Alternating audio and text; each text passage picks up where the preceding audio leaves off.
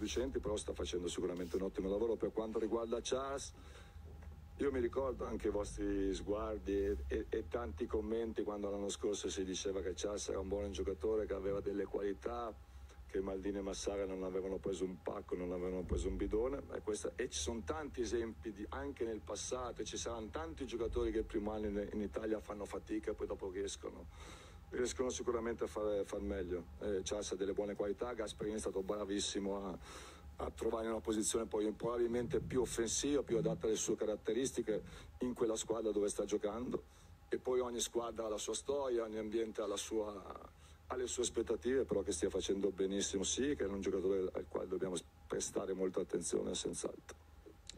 Allora, andiamo da Vinci, sì. Ah, scusa Franco, dopo veniamo da te. Prego, sì, sì, sì. Grazie Laura. Eh, ciao Stefano. Ciao tu parli giustamente di fase difensiva, non parli di difesa, né parli dei singoli.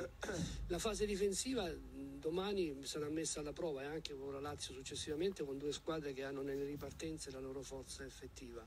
Qualche temperamento, qualche situazione particolare da applicare?